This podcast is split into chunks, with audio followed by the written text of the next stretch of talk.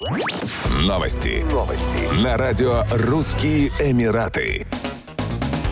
Россия и Иран взаимно отменят визы для туристических групп с 1 января 2023 года. Речь, в частности, идет о группах россиян от 5 до 50 человек, которые собираются находиться на территории Ирана не более 15 дней. Соответствующее соглашение было подписано между Тегераном и Москвой в рамках второго заседания Ирано-Российского технического комитета по туризму. Заявление о подписании озвучила глава управления маркетинга и развития туризма Министерства культуры и туризма Ирана Лейла Аждари. В ходе второго заседания Ирано-Российского Российского технического комитета по туризму. В 2017 году главами МИД Ирана и России было подписано соглашение между правительствами двух стран об отмене групповых виз для своих граждан. Соглашение должно было вступить в силу в июне 2021 года, однако проект так и не был реализован. В целях привлечения российских туристов Иран расширяет количество рейсов в Россию, однако пока цены были достаточно высокими. Рейсы иранского перевозчика Махан Air заявлены по цене от 20 тысяч рублей в одну сторону. Индивидуальным путешествием путешественникам с российскими паспортами по-прежнему будут нужны визы в Иран.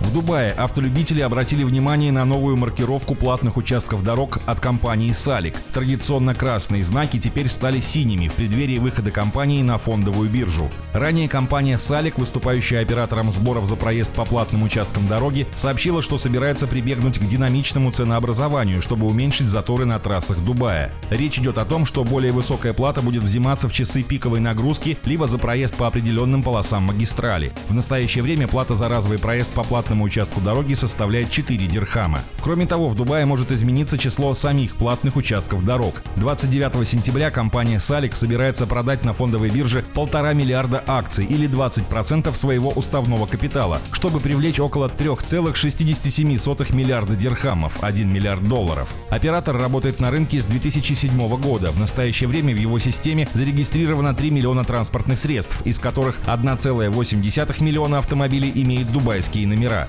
Компания собирается выплачивать дивиденды акционерам дважды в год. В прошлом году компания заработала 1,7 миллиарда дирхамов. Еще больше новостей читайте на сайте RussianEmirates.com